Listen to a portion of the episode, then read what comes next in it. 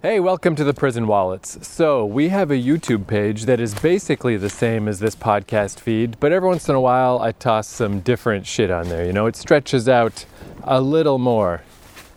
Like there's uh, an unboxing that Ray did. There's a little series I started where uh, I'm reviewing some of the old episodes of Buffy the Vampire Slayer. And one thing I put on there was just some audio that I had from this is before we started the prison wallet. So Ray's not on these ones, but uh, it's me and some Toronto people that I know. We had this idea to just sit down and watch the same movie all day, like three times in one day, and just drink and talk about it and see if we could unravel the mysteries of these movies. And it really does kind of work. Like by the third viewing, we're coming up with these weird theories and connections and stuff that you just wouldn't get without a completely excessive number of times watching a movie. So I had that audio kicking around, so I edited it down into these nice little, more listenable chunks, put in some music, and tossed them on the YouTube channel. And uh, now that there's two of them, there's Heavy Metal and Pee Wee's Big Adventure, I was like, oh, let me just put those together and put them on the podcast feed for anyone who missed them. Because I think they're kind of funny. I think they turned out pretty good. So I hope you enjoy this uh, little divergence from regular prison wallets. There's a new episode almost ready that is, uh, next one up is me and Ray ranking the entire Friday the 13th series. And uh, I think it's a pretty good one. So that's coming up soon. Thank you for listening. Uh, here we go. It's your one-way ticket to midnight. Calling heavy metal. So let's discuss briefly our memories of heavy metal. How about you, Craig? When did you first discover this little gem? probably five, six years ago, maybe seven or eight. Within the last decade, for sure. Could, could have been 20, 30. No, it was definitely, yeah, it was probably around like 2005, 2006 that I first saw it. It was badass. did you just like stumble upon it or someone introduce trying to you? remember. I don't know. Maybe it, it might have even been after that South Park episode that paid tribute Major Boobage. How about you, Maddie? I'm When pretty did- sure my interactions with heavy metal uh, arose actually from the magazine before I ever saw the movie because I remember just being at whatever local convenience store and they had it and it was basically porno that the shopkeepers didn't know was porno so they would sell it to kids. And sweet too, because it's like, but it's still like really well done, super still well like a drawn pretty- adventure porn. Yeah, it's a pretty good comic too, and like even the some of the the stories that are non-porn based are like decent little stories and shit. So it was like the best of both worlds. It's like sweet comic books, porno, and a reasonable price. What what more do you want? Yeah, and I like too about the heavy metal um, comic book. It's similar to this movie in a way that like the stories weren't really like traditional stories, start, middle, and end. It was just like here's just some cool shit that's happening, and just just don't worry so much about what it means or where it's going, because next month it probably won't even be in no, anymore. you never get. There was like once in a while you'd get something that was sequential, and it would last like four months, and that was that was crazy. But even still, today I kind of wanna. If I were to get a subscription to anything, it would be that, just because it literally is. You just pick it up, fun little story, and then that's it. But how I found this, like I knew the magazine because like my uh, my uncle in particular, I remember I had a ton of them, and uh, just like in his room at his house, and I was like, oh, these are the best. But I was amazed when I saw this movie because it was at my friend Terry's place, and I only met him when I was in sixth grade, so I was like sixth, seventh grade, and he had the movie network. So we were just flipping through it, and this thing came on, and uh, I remember we like within minutes we were like, put in a VHS tape. You need to record this. Get it in there, get it in. so my copy was missing some stuff from the beginning but mind blowing i'm like 13 i'm a super perv anyway. I always had a certain fondness for cartoon boobs. I was like this is super incredible.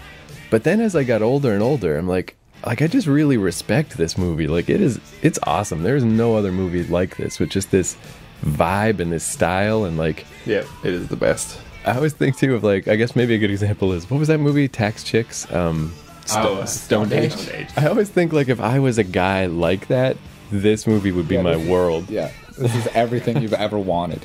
So I would like imagine, like imagine if you could have seen this in the theater when it came out in 1981, and you got your jean jacket and your stringy hair and like your Your chicks, man. yeah, and you bring some chick that lets you finger her while you watch it. like that's like if I could have a holodeck, that's what I would do. You just came from the arcade. Yeah. you reek of cigarettes. yeah, that would just be the greatest, the greatest you could ever, man. And the soundtrack of this movie is super awesome.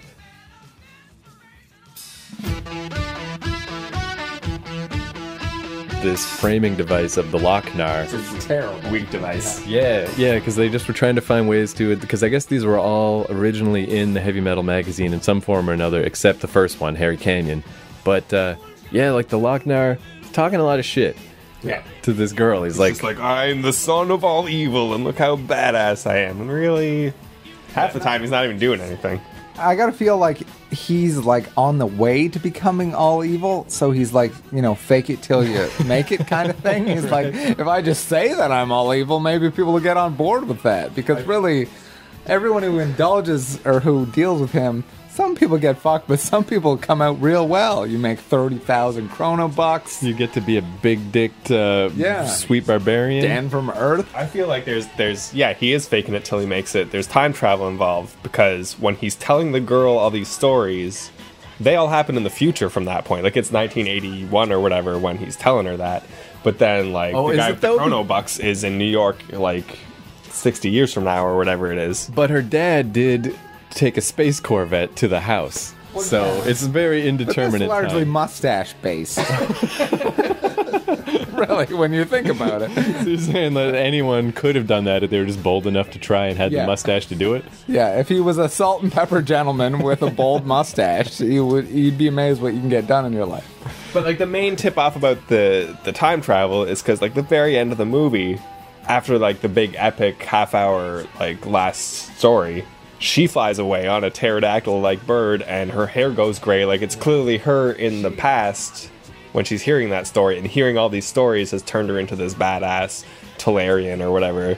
Because uh, she's what happens is because the Loc-Nar tells such shitty stories, This boring fails- fuck yeah, needs to go down. and fails to intimidate the girl enough that in the future she is successful in her efforts where the Loc-Nar assumed she wouldn't be because it's all a reverse. It's very Terminator style Yeah. reverse time travel thing. It's like, oh, that's not what was supposed to happen, but it did because you're so awesome and I suck so hard.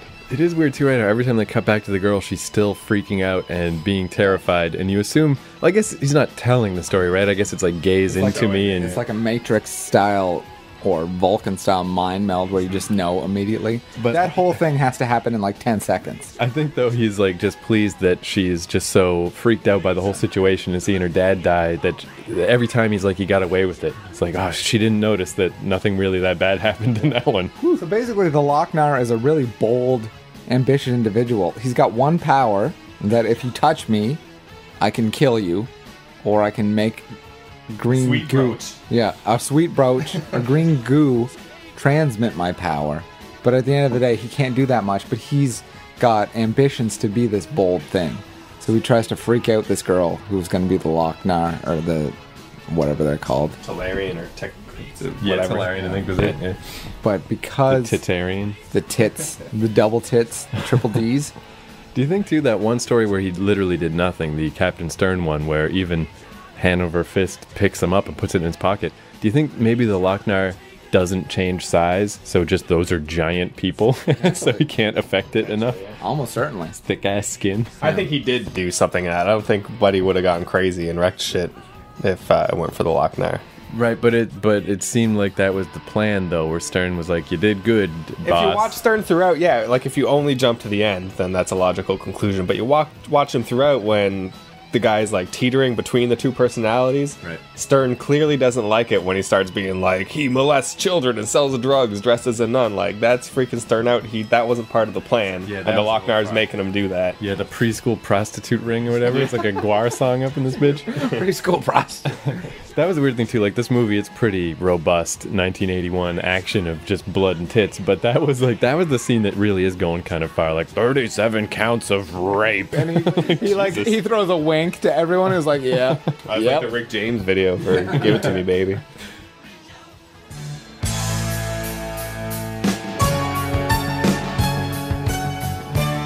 What are your memories of this fine film? I don't know, just people flying around on space motorcycles and like oversized boobs and it also reminds me of like going into like uh, convenience stores and reading heavy metal magazines and being like, "Whoa, I could probably jerk off to this." I love that we all have very similar experiences and memories of the heavy metal franchise in general.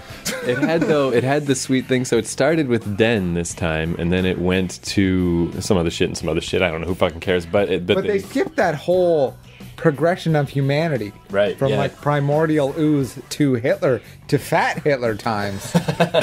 yeah, that's seemed, uh, World War yeah, II to World bombers. War II, which is where the bombers came in. yeah, that was pretty cool. Like I yeah, think that would have been awesome. nice- It's an unfortunate that they didn't keep that in because That's probably that's probably like what he said. That's what they didn't have time to Yeah. animate or whatever. So Yeah. That would have been cool. Yeah, and uh, I remember I had like I watched like a half hour on that same DVD. It was like a half hour making of, and I don't remember most of it, but I do remember them saying that like when animators aren't animating Fern Gully or whatever, when they can just draw what they want to draw. Ferngully was great.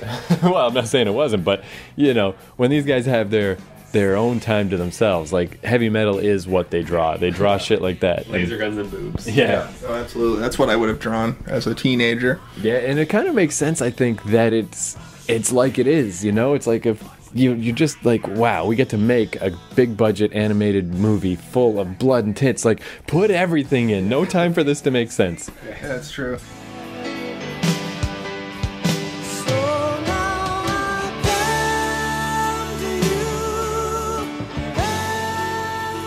I guess I guess that's what we found is that it a is metaphor for puberty, if anything. that's uh, almost certainly true. you know, like if Metaphor for anything. it- like it's it's just it, it's a it's, I just imagine these writers for heavy metal were like, we get to do a movie, let's go go sit in different cubicles. And let's just bring back our each product and make it all the uh, parts a whole. I want everyone to go jerk off and tell me what you were thinking about when you came.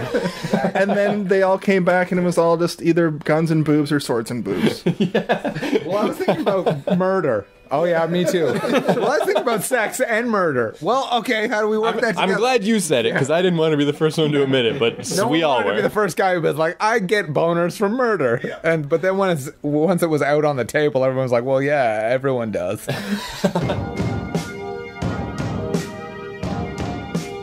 My main memory is that none of the vignettes have any plot. it's just stuff happening, and you just you're, you're meant to get really baked. Well, we realized- Cocaine was really popular at the time. This, Oh, mo- yeah. this movie's probably f- yeah. This, this movie's probably fueled by cocaine. You're meant to get wasted and watch this with your with your dude buddies. Like that's and well, that's what we're doing, I guess. So It was almost like a tease where we felt like we were figuring something out. Because right at the start, when the dad comes down in his rocket Corvette and comes home, and he's like, "I'll show you. I got my death orb that I brought home." And we noticed he had the S symbol that the asshole from the end has on him, and we're like, "What is the, what is the connection?" And then over the next 90 minutes, we came to the conclusion there was no connection and we don't know what's happening. Because at that point, yeah, like you just hit that wall where you're like, there's nothing in here, there's nothing for us to learn. But then when we jumped to the meta level of trying to understand the people who made this film, do you want to hit us with that theory, Jason? Because I liked it. oh my god, man, like it just seems like they had a cocaine budget that was may or may not have been more than the movie. Oh, I liked your, I liked your idea too of how it starts, like that slippery slope of drug abuse, where they're like, all right, we got all these magazines, we got to turn it into a movie. just one, just fire up one line and it'll just get the ball rolling. And then about eight months later, they have the work print and they're like, "We're done." You know those parts where we wrote Supernova FX? Like everyone knows what that means. It's fine. and that that'll be perfect. But we do get to the point where the production team comes in and they say like, "Yeah, you have spent all of the cocaine budget. Um, I do really appreciate the fact that you've drawn all of this like." Starting at the beginning of human existence with the primordial ooze, and then you show like the caveman. You have that like beginning of Space Odyssey moment where they're like trying to figure out like what the next, and then you phase into like you know evolution a little bit more, and you know you show like World War II start to happen. But you know, Like that, that's the positive side of Coke. We all appreciate what you did there. But the cocaine budget is done. Like we can't give you any more cocaine money until you produce more than these like shoddily drawn images. That's the point when they hired all the other animation studios. Right. They were like, "Fuck it, pay money for other people to do it." They- they started calling around like, "How high are you guys right now?" really? Um, oh, that's okay though. We need the help. But but basically what happens is it's sort of a, a metaphor for running out of cocaine when we get to the zombie part, because they're just like, oh man, there's there's zombies everywhere. They're scratching themselves, and that's where you get that whole. And also I was thinking that's the only part that is like horror in the whole movie. And Yeah, the other stuff has horror elements, but yeah, that one is straight up terrifying, weird shit. I would have liked for them to explore that a bit more. And I think that the build up scene would have really added to the movie, and I wish they would have animated that. But wait, when does the last bag of cocaine Tonium happen? Nyborg. I think that's Yeah. after that, right? Because yeah, because that part he's on the planet, and then there's scanning it, and that goes to the people at the Yeah, yeah, yeah, Pentagon. yeah. So they must have got So they some must shit have got back. more cocaine after that. Yeah, as metaphorized by the guy snorting coke up off the floor. And maybe that makes sense too. The giant barrel of cocaine and the two like stoner aliens are just like. And that segment is the most happy-go-lucky, fun time, no the face of conflict. The, Yeah, I mean, the sh- spaceship's a giant smiley face. Yeah, they're like, we got out of that hell pit and we're never going back. The most dire situation to the most carefree drug fueled situation. So they clearly must something must have gone well for them at even- that point. Kind of makes sense that like that there was that that failed connection of the dad at the start having the symbol from the enemies at the end. Like they they fully intended for that to connect to something and to make sense. They were setting up dominoes that they were incapable of knocking down. I don't know if you've never done cocaine before, but that movie is a lot like doing cocaine. we have all these abstract thoughts, and you're just like talking to your other friend who's also coked out, but you really don't get to a point. You're just so psyched about everything. Yeah. And that's that's really represented by all the boobs, guns, and swords. And while you and everyone else is still high as fuck, it makes sense in your head. You don't feel like you have to explain it. Yeah, that's. I mean, it's pretty amazing. I think that actually, I think we've done it again, gentlemen. Honestly, I think we have. I think we've come up with the best possible explanation for that movie That because explanation is lots of cocaine. Yeah. Hollywood 1980 level cocaine. And it that really does fit like all of our within the movie theories like we have these little bits and pieces and they're never connecting but this all seems to fit very clearly The overlying plot is really that the the Draknor, the with the the Loc-Nar, it, the cockfuck is just telling all these ridiculous stories to this girl. He's coked up too. Oh yeah, He's like, exactly. I am so The badass. Listen to Loc-Nar what I did. The Loc-Nar is a coked up dude trying trying to pick up An a underage chick. an underage girl who is not having any of it. It's like, listen, this is what I did. This is what I did just today, baby. This is what I did today. Do you understand? I I, I made civilizations, and she's like, ah, dude. but she's still kind of like just moved out of home or whatever she's still kind of too uh, naive to the world to just cut the guy off she's sort of willing to put up with this That's the that's the classic like when you're coked out trying to pick up an underage girl. She's like, "Oh, you're you're cool, whatever." She's not rude enough to be like, "Shut up, you drug addict." but really, the Loc-Nar is just a drug addict who doesn't realize that he's not gonna pick up this girl at the end of the night, but he just can't stop because he's so into it. see my power so cocaine is the sum of all evil. I mean it's not not that right so I think, it, I think ultimately it's the sum of all harmless fun. It's like- yeah you look at it Ben zombies. exactly.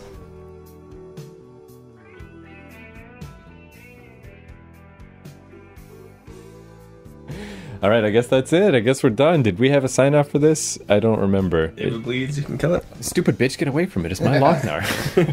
Boner fest. Cocaine's a hell of a drug. All right. Uh, goodbye.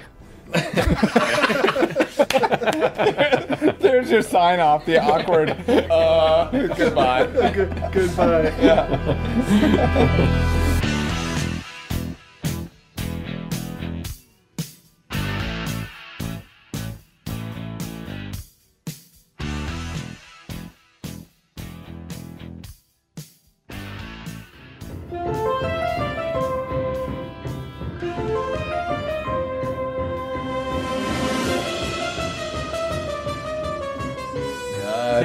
first movie. Yeah, Yeah. so good. Man, 1985. I don't know that I quite realized it was that far back. So I've always kind of thought that this is probably the greatest movie ever made. Yeah, it's still the greatest movie ever made. Yeah, it's fucking insane how much shit happens in this movie The for fact 90 that that was only 91 minutes It's crazy. When you stop and take a mental catalog of what we just what we just dealt with, like it's it's a dizzying array of delights. Yeah, they just had him rescuing pets for like 10 minutes. And and the pet rescue, all of us agreed that that was too long.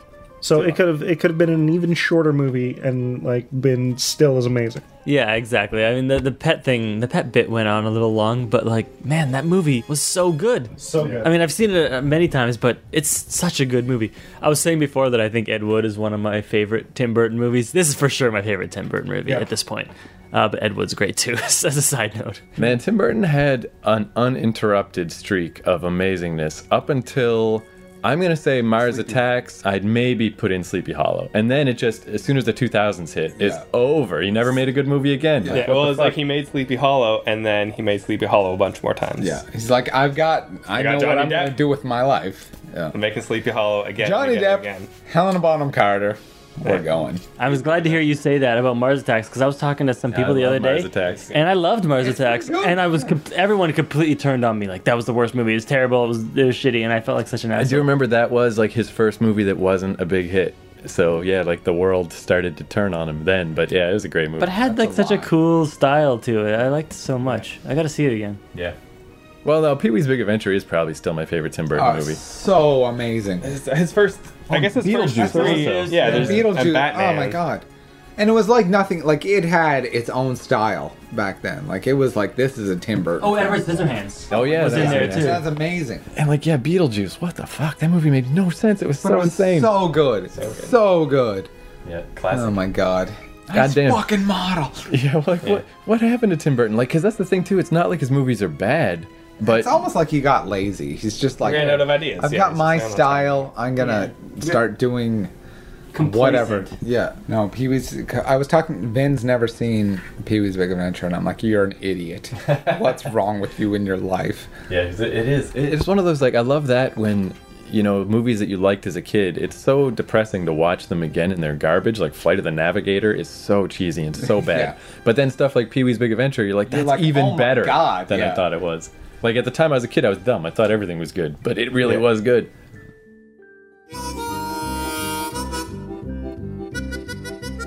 He has a relationship with Simone, who is some sort of a rectangle monster. Yeah, she's is exactly geometrically shaped like a rectangle in her face.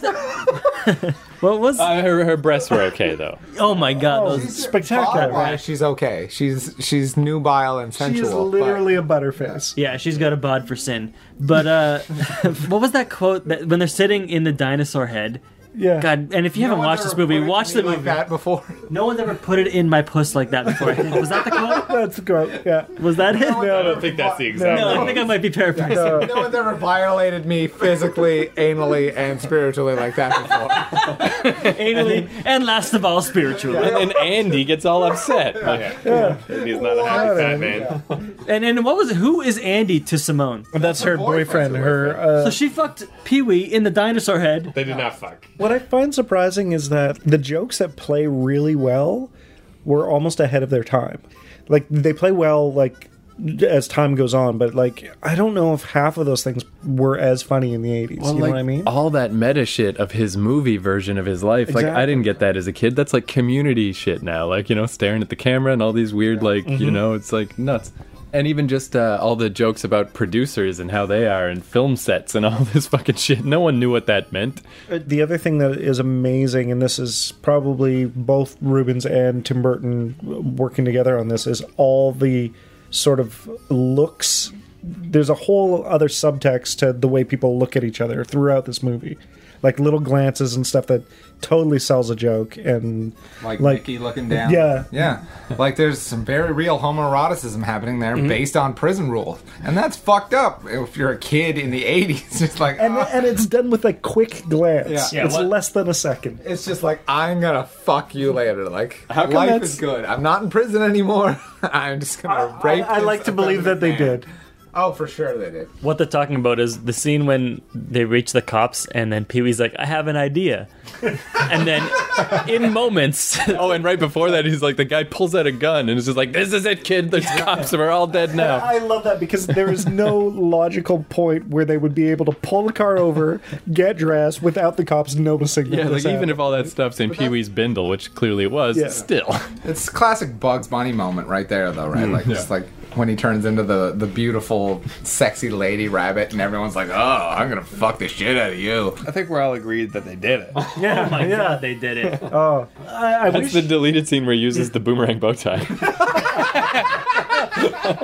yeah, yeah. This a really slow crossfade, and it goes from day to night, and it's like, And, oh, and also, uh, Mickey is like sleeping, and, and Pee Wee's talking to him, and it's like just just typical pillow talk. He's like, "So tell me Mickey's what it like, was like when you were "Shut in up." jail." yeah. You know, one time for Halloween, I was Bugs Bunny when he dressed up like a chick. nice. It was a pretty good time. But yeah, there is a fair amount of Bugs Bunny-ish type shit going on in this with the back lot and the fake uh, drawing of the the Or, um. or the eyes in the dark. That's Yeah. very Bugs Bunny.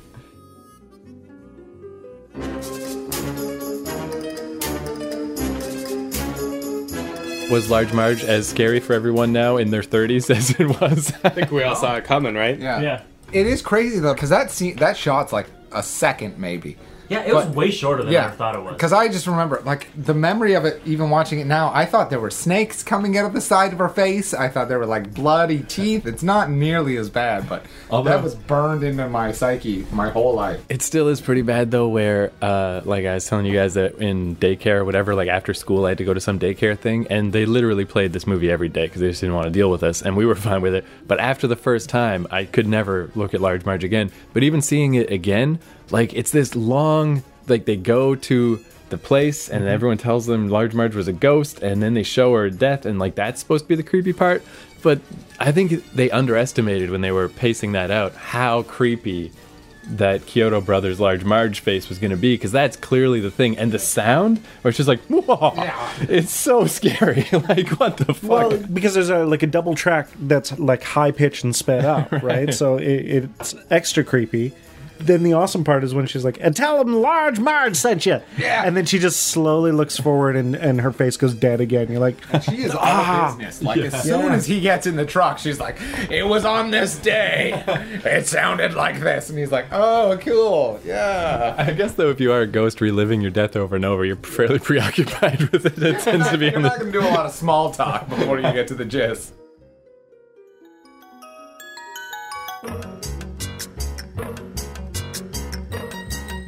Well, now here's a question. In this movie, I'm wondering if he he even has money. well, where does he get all of Well, that this, shit? This is the thing: is it seems like he's got this like sort of pity relationship with every person in in that basement. Yeah, like, we kind of discussed his origin story before Yeah. you showed up. Oh, We okay. th- We, think maybe his parents are dead. 'Cause his Because house is Francis is, crazy. also a man child, but he's got parents taking care of him. So we think Pee Wee's parents just died and left him a shit ton of money, and the neighborhood they're just kind of looking after him right? as do you- this like do you- retarded man child. it's like somebody set him up to survive in life somehow and then died or yeah, and then or went to space or something. Uh, I, I'm saying he's a ward of the state. That's what I think. I don't know what that means exactly. That that means basically he's he's uh, functionally retarded. He gets some government grant money, but but he's allowed to live by himself. Super functionally retarded. Right. okay, I'm with you. Yes, And he has some people who just check up on him from now now and again. Super fun. I agree with the additional clause that he got a butt ton of money from his parents who either died or abandoned him. And no, you said they abandoned him because they left the Goldberg machine to feed him. yeah. Yeah, they're like he'll be fine. Just it's like when you put out a lot of food for your dog and you go on vacation. It's like yeah, it'll it'll all work out. We've made this elaborate machine so that you're always fed, Pee Wee, because normally you would burn the house down. Now, here's a question: Did he create the Rube Goldberg machines, or did he hire someone to make them? I- Are those the machines assume- that killed his parents?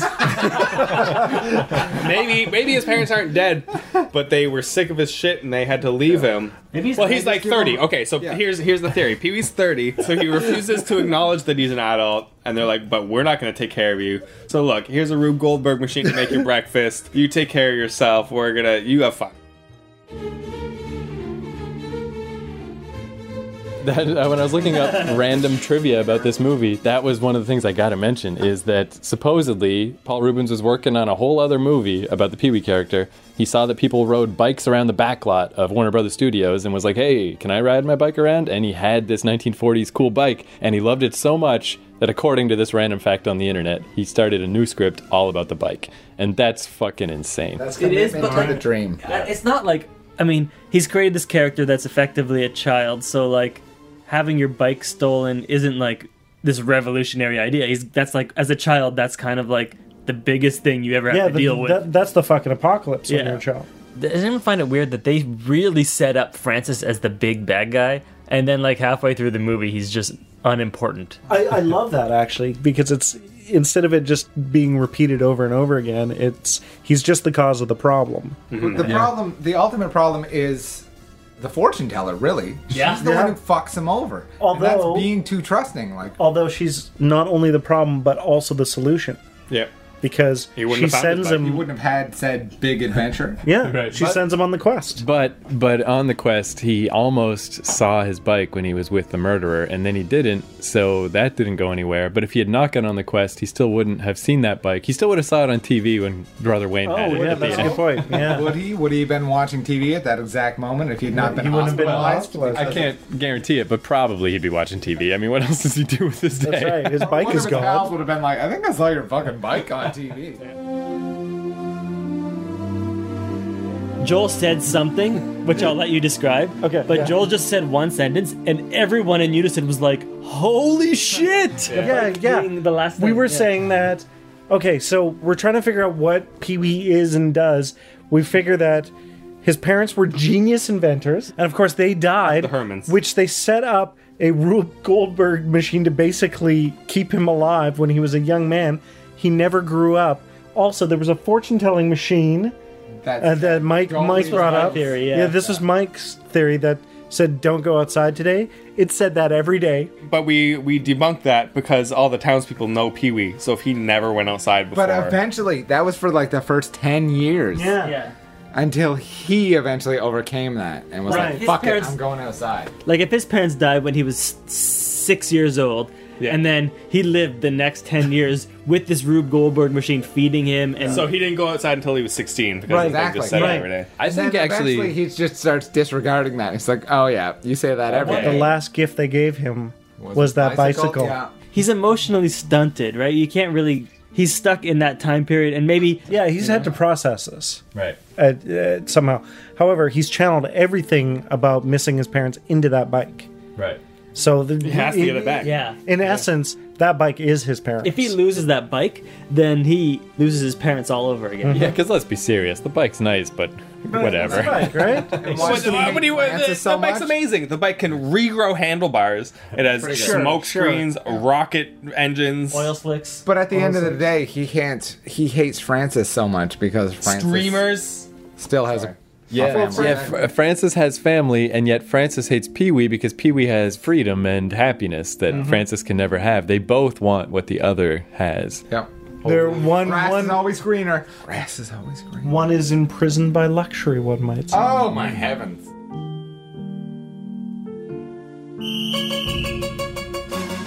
Oh, you know what just blew my mind?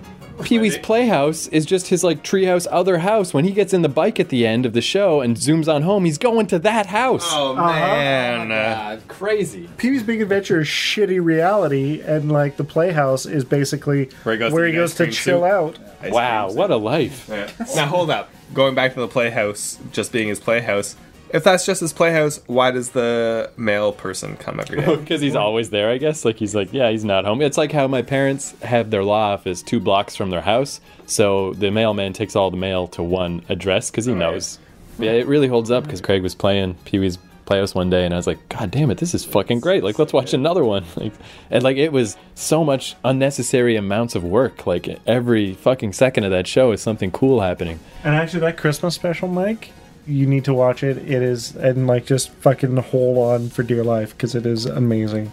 There's like Is it a thrill ride? It is a thrill ride. All right. Um, Great Grace Jones's bit in it is probably What? my favorite bit. Grace all- Jones is in She's it? terrifying. Oh my terrifying. God. It's Is so she like the good. super That- muscled out black chick? Yeah, Yeah, yeah. from View to a Kill. Uh-huh. That woman made me understand how to be afraid and aroused at the same time. I time. know. I Like, know. That she screwed up my sexuality so oh, hard. she's It's like so I hot want to and so die, scary. but I want to come. And didn't she always hang out with androgynous David Bowie? Like that is a powerful one-two punch of like I don't know what my dick is even doing right now. Did she hang out with David Bowie? Yeah. Well, I mean, who didn't? Yeah. Fair enough. Yeah. Anyone who's anyone. Mick Jagger hung out with David Bowie's mouth. Oh, on his dick. in New York City. right. Speaking of, because we were just you know obsessed with Dot in this movie, and that's why we watched Ten Minutes of Valley Girl. Yeah. Do you remember in? There's only season one of Pee Wee's Playhouse because they were on the East Coast, and when they moved to the West Coast, they got rid of her. But it was this little Brooklyn chick who would announce the King of oh, Cartoons. Dixie. I love her, Oh, man. I she's so love her. She's She is amazing. Yeah. yeah, we all love Dixie. Yeah, and then in the later seasons, she was gone, and I'm like, what the fuck is this bullshit? I know. I think the King of Cartoons is different too, but that was fine. I didn't want to fuck him. I didn't want to, but I would. what was the one deleted scene that we found? No, he's uh, in a car with a bear. He has a dream. After and the then he has rodeo, to do like a tightrope walk. Oh yeah, and Yeah. Francis freaks him out. dream, he's at a circus or something. How amazing is that? Like we're like we know there's other deleted scenes, but we could only find one. But it's a they got a, a live bear in a car with him, and it didn't eat his face. And then they're like, we're not even using Yeah, that. it's like It is worthy sequentially of it doesn't seeing. work. I feel like that bear got his I think he's got his dues. I would say that this is the 1985 version of On the Road. Yeah. It's yeah. like, Fair don't be afraid of anyone. Be yourself. Be positive. Be a good person. And you're gonna have some great adventures. You're gonna have some great times, and life is gonna be amazing. but here's This the is- question: Is Pee Wee a good person? Because I kind of feel that's the whole. See, this is everyone's like, Yeah. oh, that pet shop scene took too long. It's like, no, it didn't, because that pet shop scene proves that Proves worth. though he's a fucking weirdo man child who has a lot of problems, at the end of the day, a lot of money. and money, he's a good man. He's willing to risk himself for snakes that he doesn't even like. This movie's got so much Yeah. going on. Yeah. It's bananas. Yeah, like it's literally an assault on your mind. like, like, stop and catalog the scenes that we just dealt with. It's too much for 91 minutes. Yeah, it's, like- crazy. It's, it's strange too because it's it's a standard formula of a road trip movie, but he's by himself. Like, is that? I can't think of another movie like that. There's always like buddy or two people or, or a group of people. Yeah. Same thing with that piece of shit on the road. He's got a pal. so let's all let's let's all establish a thesis for this film. Okay. My thesis is be yourself, be polite. My thesis is that this movie is doesn't have a deeper message. It's just to uh, reintroduce you to your childhood and the innocence of a, of a child. Beauty of life. Yeah, the beauty of life, the joie de vivre. Oh yeah, we, and we brought this up. We were saying that this is what kids think a grown-up life should be. Yeah, that's Ah, yeah, yeah, that's that's that's what my theory was. Was like this movie is like what Paul Reubens imagines what a child would write as the movie that they were gonna that they think adulthood is like. Everyone here, I think this is quintessential part of our growing up. Yeah. Mm-hmm. Like this really influenced my worldview as an adult. As creepy and weird as that sounds, it's like you should just enjoy life and understand that everyone is a goddamn weirdo all the time. Especially Large Absolutely. Marge. Especially Amazing Larry. yeah. It definitely turned you against Jack Kerouac. You're like, I've seen this before in Pee Wee, and he did it better. Precisely. And it's just like you shouldn't judge books by the cover and you should enjoy life and you should try and be positive. And that's it. You should probably bang Dottie though. Ex- You just bang And Dottie. if you get a chance to bang a chick who wants it so bad, do it. Because the thing is, yeah, he spends the movie turning her down, but the outcome of the movie would have been no different for him except that he would have got laid Yeah. by Dottie, whose tits were probably pretty good in Valley Girl. Well, I guess But though, he, find- my question though is, do do dotties exist? Is that really a thing in the world? Dotties exist. Sure they do. Yeah. But are Yeah. they worth it?